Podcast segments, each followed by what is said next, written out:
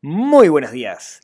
Bienvenidos a este primer capítulo del podcast de Neurona Financiera, donde hablamos de finanzas personales, donde hablamos de inversión, donde aprendemos el sutil arte de dominar el dinero y que el dinero no nos domine a nosotros.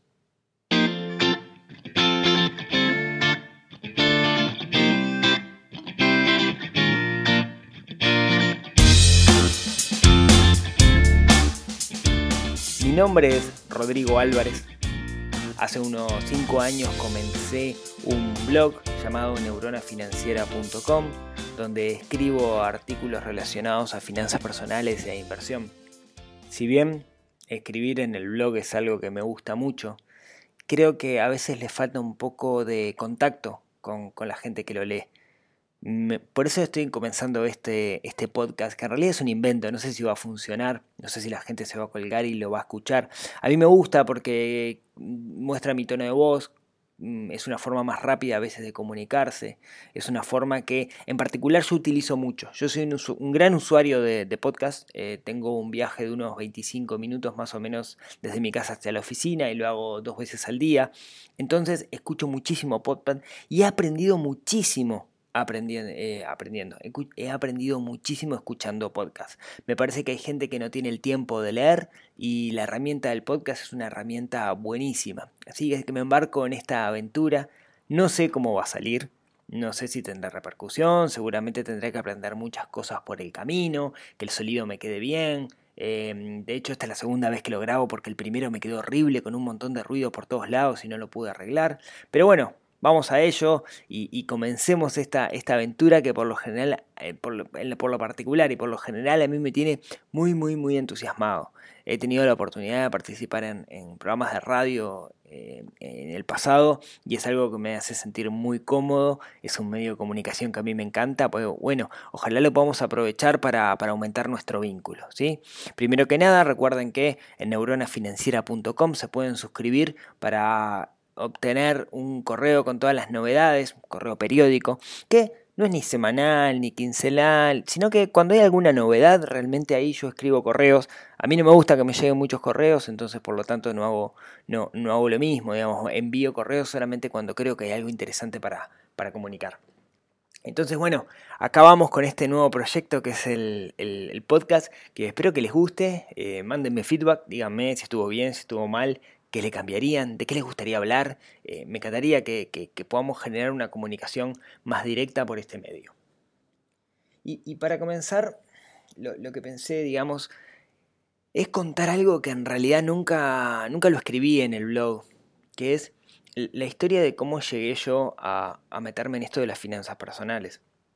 La, verdad que uno no, no sabe naciendo, yo no vengo de una familia donde el dinero sea algo del cual habláramos. De hecho, en mi familia el dinero siempre era motivo de discusión. ¿sí? Eh, no nos alcanzaba, entonces siempre había alguna discusión entre mis padres por, ese tema. Desde muy chico tuve que salir a, trabajar para, ayudarlos. Y, la verdad, eh, aprendí de la peor manera, ¿sí? por eso estoy tan embarcado en esto de, ayudar a los demás con respecto a las finanzas personales. Yo déjenme contarles, digamos, mi, historia.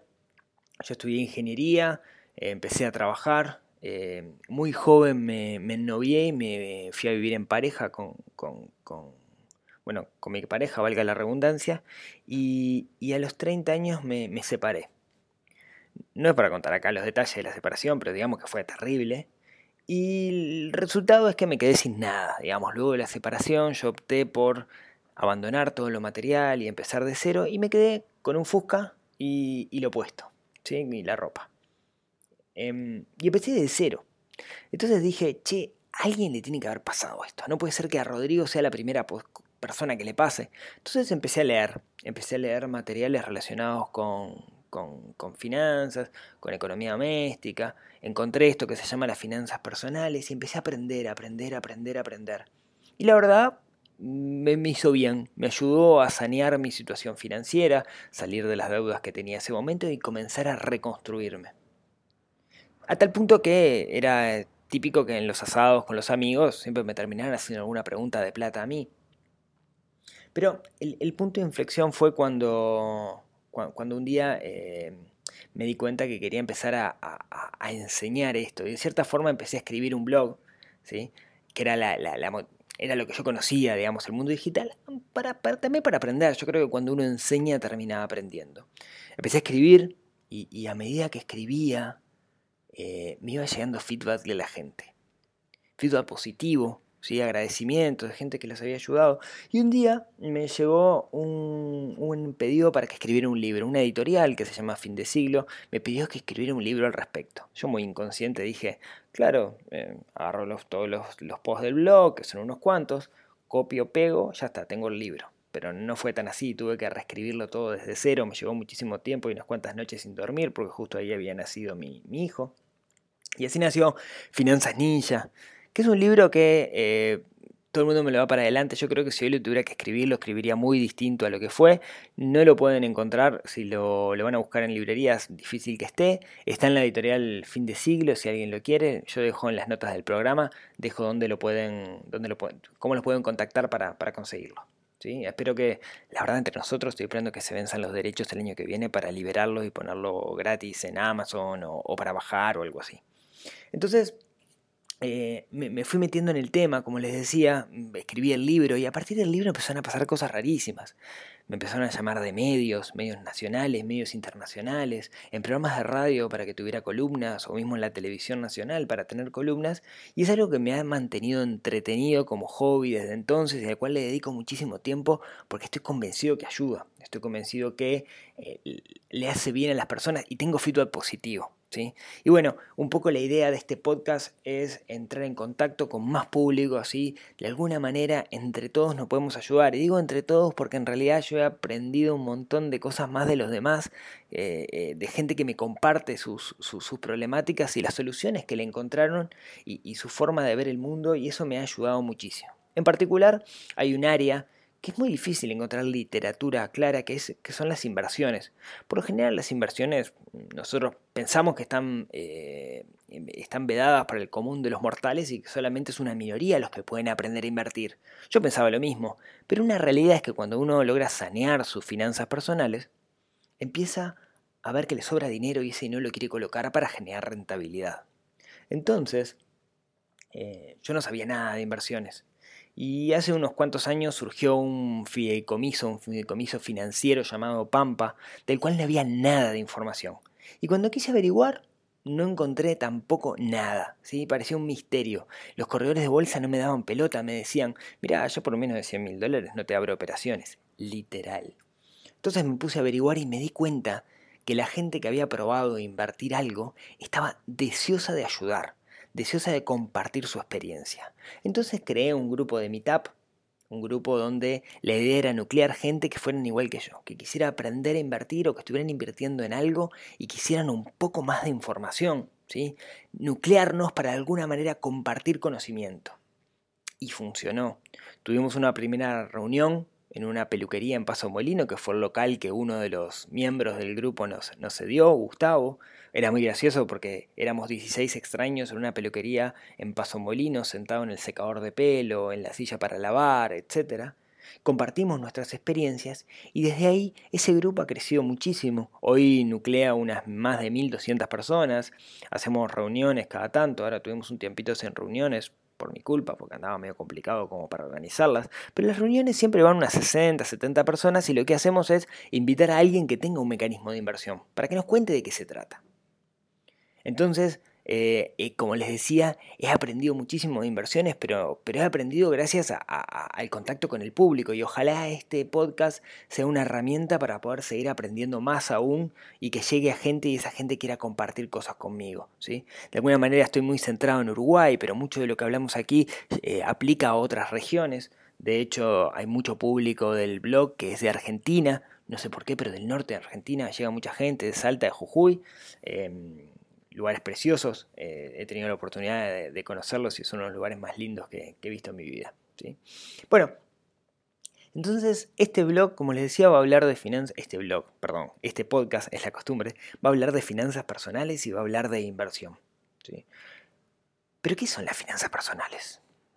Podríamos decir que las finanzas personales son un conjunto de técnicas que a mí me permiten administrar mi dinero. Pero yo descubrí que no es tan así. Las finanzas personales giran en torno a las personas y no en torno al dinero. ¿sí? Hay una, bloguera muy, muy conocida mexicana de blogilana.com, que se les recomiendo seguirlo, que siempre dice, los problemas de dinero no se resuelven con dinero, se resuelven más con mentalidad y con administración. Entonces yo le decía que las finanzas personales giran en torno a las personas y es que para mí un 80% de las finanzas personales es un tema de actitud, de cómo encaramos, de cómo nos relacionamos con el dinero. Y un 20% son técnicas, ¿sí? técnicas de administración que son bien válidas y necesarias, pero quizás no es lo más importante, lo más importante es lo otro, es cómo nos paramos en la cancha, cómo nosotros nos presentamos ante el, ante, el dinero, si es algo bueno o malo. Miren, yo siempre hago esta misma pregunta cuando hago un, un taller. Pregunto, ¿el dinero es malo o bueno? Y, lo interesante es que todo el mundo toma una posición. Es malo, algunos dicen que es bueno, algunos están en duda. ¿sí? Lo cierto es que el dinero es una cosa, no es ni malo ni bueno, es simplemente una cosa, es como una heladera.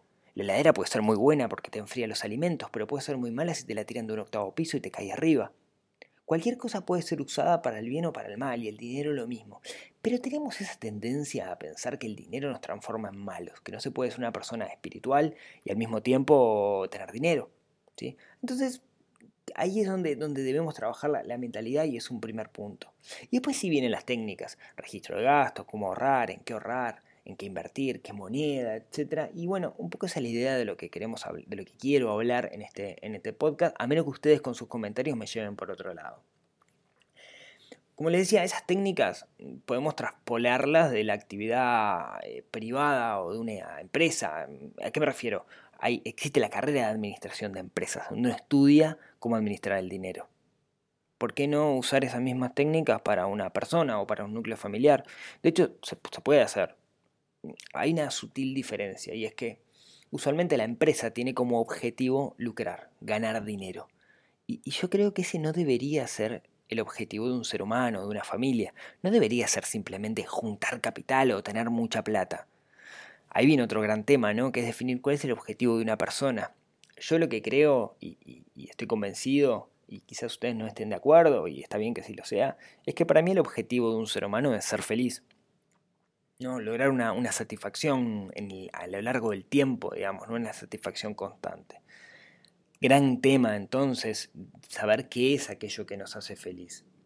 Eh, obviamente no podemos enfocarnos igual que una empresa que busca ganar dinero si lo que queremos hacer es enfocarnos en qué nos hace feliz. Ahí viene lo primero, ¿no? Preguntarnos qué, nos, es lo que nos hace feliz y hablaremos de eso en capítulos posteriores porque es algo sumamente importante. Ahora, supónganse que no estamos de acuerdo, ¿no? Y que decimos, no, en realidad la plata trae la felicidad. Bueno, eso es bastante fácil de, objetar, digamos, porque hay un, hay un, así como hay un, índice mundial de pobreza, un índice mundial de riqueza, de calidad de vida, hay un índice mundial de felicidad que mide qué tan felices son los países. En ese sentido, si nosotros partiéramos de la base que el dinero compra la felicidad, ¿sí? podríamos decir, bueno, entonces el país que tiene más PBI es el país con gente más feliz. Y no es así necesariamente. No son que los países más ricos son los países más felices. De hecho, Japón es mucho más rico que Uruguay y está allá abajo, digamos, en términos de felicidad. Entonces, el dinero no compra la felicidad. Pero no es blanco y negro. Imaginemos una persona que, que, está pasando necesidad, que tiene hambre, que está en situación de calle, y que uno le da dinero para que pueda comprarse comida. En ese momento le estamos generando una satisfacción que yo les aseguro que les va a dar felicidad. Entonces, ahí lo que, lo, que se dice dentro de las finanzas es que, bueno, el dinero no compra la felicidad, pero dependiendo del estado en que nosotros estamos, dependiendo de, digamos, nuestra pirámide de necesidades, lo que se llama la pirámide de Maslow, eh, ahí es que eh, eh, cuanto, si estamos muy abajo, si tenemos muchas necesidades insatisfechas, a veces el dinero nos permite levantar la cabecita y sí nos va a ayudar. Ahora, algo que está comprobado es que el exceso de dinero es que muchas veces cuando logramos satisfacer todas nuestras necesidades básicas, más dinero no nos hace más felices. Y nos olvidamos de eso. Yo no conozco a nadie que tenga dinero que no quiera hacer más dinero. Entonces nos olvidamos de eso. Nos olvidamos y entramos en la rosca de querer ganar más y a veces ni siquiera nos preguntamos por qué. No sé si, alguna vez escucharon el cuento de un, de un marinero este, esto le cuento, lo escuché muchas veces con distintas historias, pero era básicamente un pescador, no un marinero. Un pescador que estaba pencando en la playa y un empresario que se va de vacaciones lo mira, lo mira y le dice, ¿sabe qué tiene que hacer usted? Usted debería ir al banco y pedir un préstamo. Dado que aquí se pesca muy bien, usted lo que debería hacer es contratar a un par de empleados con ese préstamo y comenzar a pescar y vender en, en locales cercanos. Eso le va a dar más dinero y le va a permitir a usted poder comprar los aparatos necesarios para congelar el pescado. Y eso le va a permitir exportarlo y venderlo en la ciudad. Y eso va a hacer que sus ganancias ganen aún más. Y usted va a tener una gran organización que va a tener que dirigir con cientos de, empleados. El empresario lo que le hace es todo el business plan para que, para que el pescador sea cada vez más rico. Al final, terminan en un proyecto en el cual el pescador va a trabajar en la ciudad y no va a vivir en la playa, va a tener muchísimos empleados y va a estar dirigiendo una gran empresa. El pescador se queda pensando y le dice, ¿sabe qué? Yo no quiero hacer eso. ¿Por qué? ¿Por qué? le dice el empresario. Porque si hago eso, al final voy a terminar viniendo a la playa a pescar los fines de semana, que es lo que a mí me gusta, y yo simplemente quisiera hacerlo todos los días. Entonces un poco la, moraleja de ese cuento que lo conté de forma terrible, es mucho más lindo de lo que yo lo, he contado, es tengamos eh, precaución en qué es lo que hacemos, tengamos precaución de que lo que hacemos esté alineado realmente con nuestra felicidad. Les prometo que algún día cuento el cuento bien, acá lo estoy improvisando, lo leí hace, hace mucho tiempo, pero lo voy a buscar para, contárselos bien, se los, se los prometo. Bueno, entonces, de eso es lo que yo quiero hablar en este podcast. De eso es lo que yo quiero comunicar eh, en realidad también va a depender mucho del feedback que tenga, qué es lo que ustedes quieren escuchar, de qué les gustaría que charláramos. Mándenme preguntas, ya sea por el formulario de contacto de neuronafinanciera.com, por los comentarios en iTunes, por los comentarios en iBox, donde vaya a poner este, este podcast. Les pido me, me den feedback, si esto les agrada, si esto no les agrada. Eh, de hecho, si llegaron hasta acá a escuchar, les pido que por favor pongan un comentario. Eh, me gustaría saber ¿Qué duración les parece que está bien? Para mí unos 20 minutos es correcto porque yo tengo 20 minutos de auto y los podcasts que escucho más o menos son de esa, de esa duración. Pero díganme, díganme ustedes, ¿sí? Eh, muchísimas gracias en todo caso por, por, haberme escuchado hasta ahora, los que, los que llegaron hasta acá. Les pido disculpas, voy a aprender cómo hacer esto mejor. Esta es mi primera vez. Eh, espero que vaya mejorando, pero bueno, depende un poco de ustedes, depende del feedback que ustedes me, me puedan dar. Así que eh, muchas gracias nuevamente y espero de corazón que nos estemos escuchando a futuro. Chau, chau.